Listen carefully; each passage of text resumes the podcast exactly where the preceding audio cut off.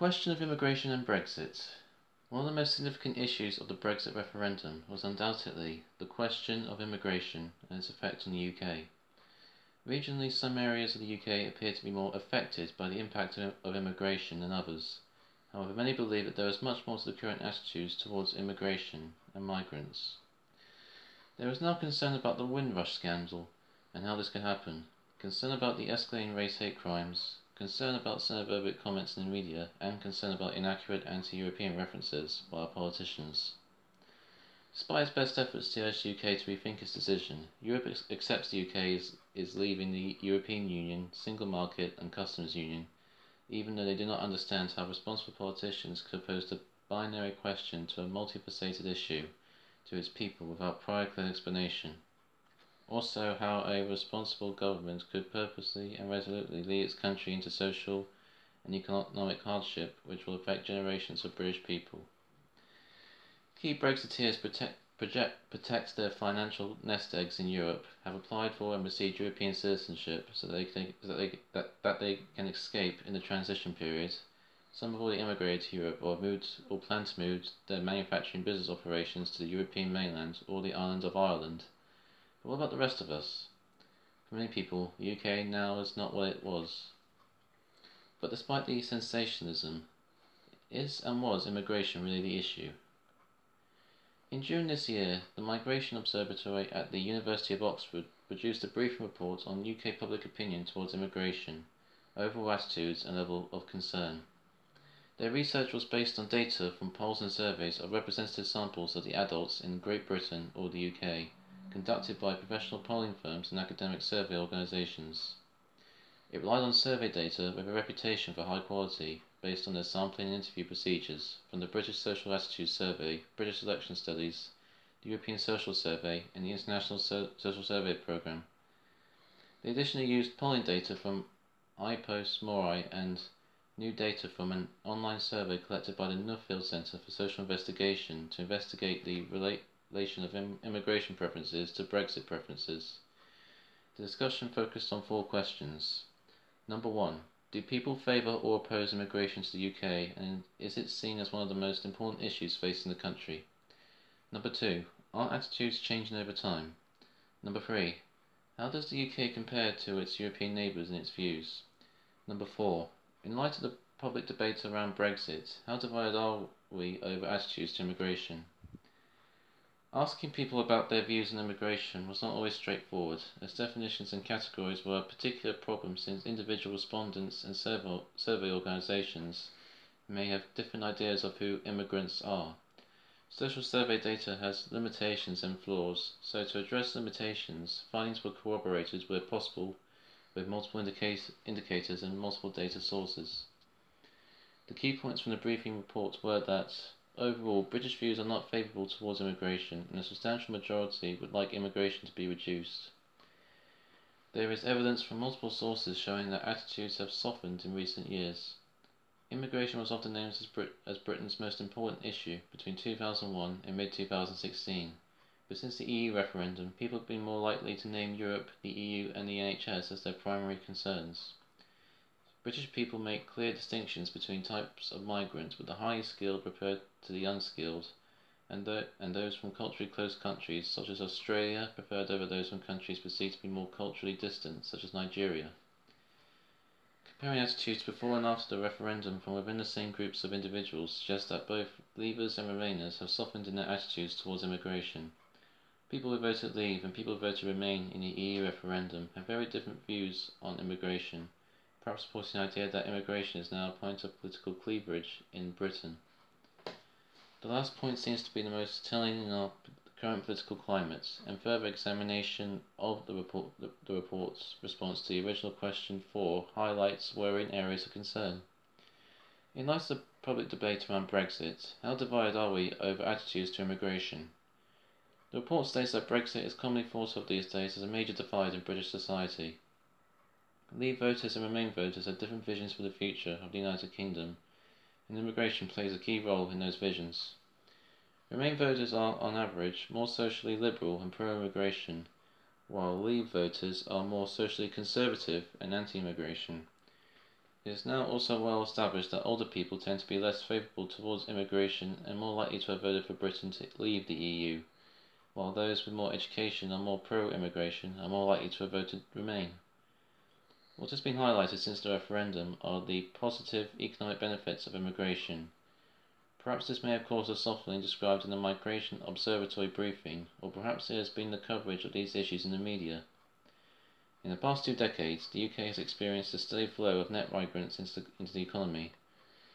This net migration has had a wide-ranging impact on UK population, wages, productivity, economic growth, and tax revenue, and it's important to see what extent net migration benefits the UK economy.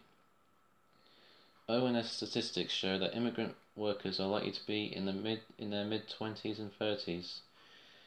It is this age group where workers are more flexible and willing to travel to find work. As they near retirement age, immigrant workers are more likely to return to the country of their origin.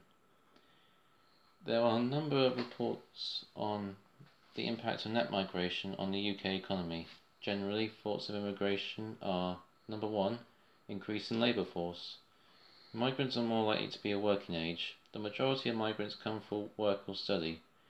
They may bring dependents, but generally net, net immigration leads to an increase in labour force, a decline in dependency ratio, and increases the potential output capacity of the economy. Number two, increase in aggregate demand. Net inflows of people also lead to an increase in aggregate demand. Migrants will increase the total spending within the economy. As well as increasing the supply of labour, there will be an increase in demand for labour, relating to the increased spending within the economy. In this way, net migration should lead to an increase in real gross domestic product, that is, the total value of goods produced and services provided in the country during one year. Number three, labour market flexibility. Net migration can create a more flexible labour market Migrants will be particularly attracted to move to the UK if they feel that there are job vacancies in particular areas. For example, during the mid 2000s, there was a large inflow of workers from Poland and other Eastern European countries, which helped to meet the demand for semi skilled jobs such as builders and plumbers. The government has also tried to attract migrants from various countries to meet shortfalls in job vacancies in key public sector jobs such as nursing. Number 4. Positive impact on the dependency ratio. The dependency ratio measures the percentage of dependent people not of working age against the number of people who are work who are working age economically active. With an aging population, there will be more dependent people in the future. However, net migration helps to reduce this, since migrants are a source of working age people, and this helps to reduce the ratio of retired to working people this has benefits for the government's budget because if migrants are of working age, they will pay income tax and VAT, but will not be claiming benefits. Number 5. Impact on particular sectors. An important reason for net migration is higher education, as over 500,000 international students study in UK. The short-term effects are quite important since foreign students contribute over £2.5 billion a year in fees helping to finance higher education for domestic students. The latest ONS report suggests formal study is the biggest reason for net migration into the UK. In last month's Independent, Rob Merrick reported on a study from Oxford Economics that taxes will have to, to rise if Brexit brings strict curbs on EU workers because they pay far more to the public per person than British born residents. Migrants from the EU contribute £2,300 more to the exchequer each year in net, in net terms than the average adult. The analysis for the government has found, and over their lifetimes they pay in £78,000 more than they take out in public services and benefits, while the average UK citizen's net lifetime contribution is zero. It calculated that non-European migrants will make a positive net contribution of £28,000, £50,000 less than the £78,000 for EU arrivals when the budget is balanced. When it comes to the public finances, European migrants contribute substantially more than they cost, easing the tax burden on other taxpayers, said Ian Mulheirn, the lead researcher. What's more, this strongly positive average contribution persists over a lifetime. Most migrants arrive fully educated, and many leave before the costs of retirement start to weigh in on the public finances. If the UK's new relationship with Europe involves reduced migration, this analysis suggests the tax burden on others will have to rise. In the light of the forthcoming decision on the fine detail of Brexit and the suggestion that post-Brexit there will be no preference for EU workers, perhaps there, there needs to be more clarity on the impact on taxes. Combined with the forecasted lack of skilled and unskilled labour for many British industries post-Brexit and the ever greater threat of a no-deal Brexit, perhaps the reality of the positive benefits of immigration in the UK will now become a significant focus and alter the government's mindset. There is also the key concern of freedom of movement after Brexit and limitations that this will impose on young people and their career expectations.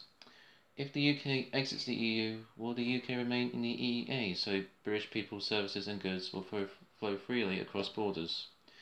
Worryingly, Prime Minister Theresa May has promised Britain will quit the EEA when it leaves the EU, saying people voted to take back control of our borders. I come from a European family of mixed nationalities and am used to travelling extensively in Europe. Last month, for example, we drove to Frankfurt for a long weekend. My mother studied international marketing at university and spent most of her career working in international marketing management all over the world. She knew she could work anywhere and had that freedom. I know that she's worried that I won't have that same opportunity and that my horizons will be limited. I worry that we'll have to apply for visas to visit our relations and if anything should happen to them, we may not be able to get there in time. So is the answer that to have a credible future we'll need to become immigrants ourselves? And after all the Brexit commotion, would we actually be welcome?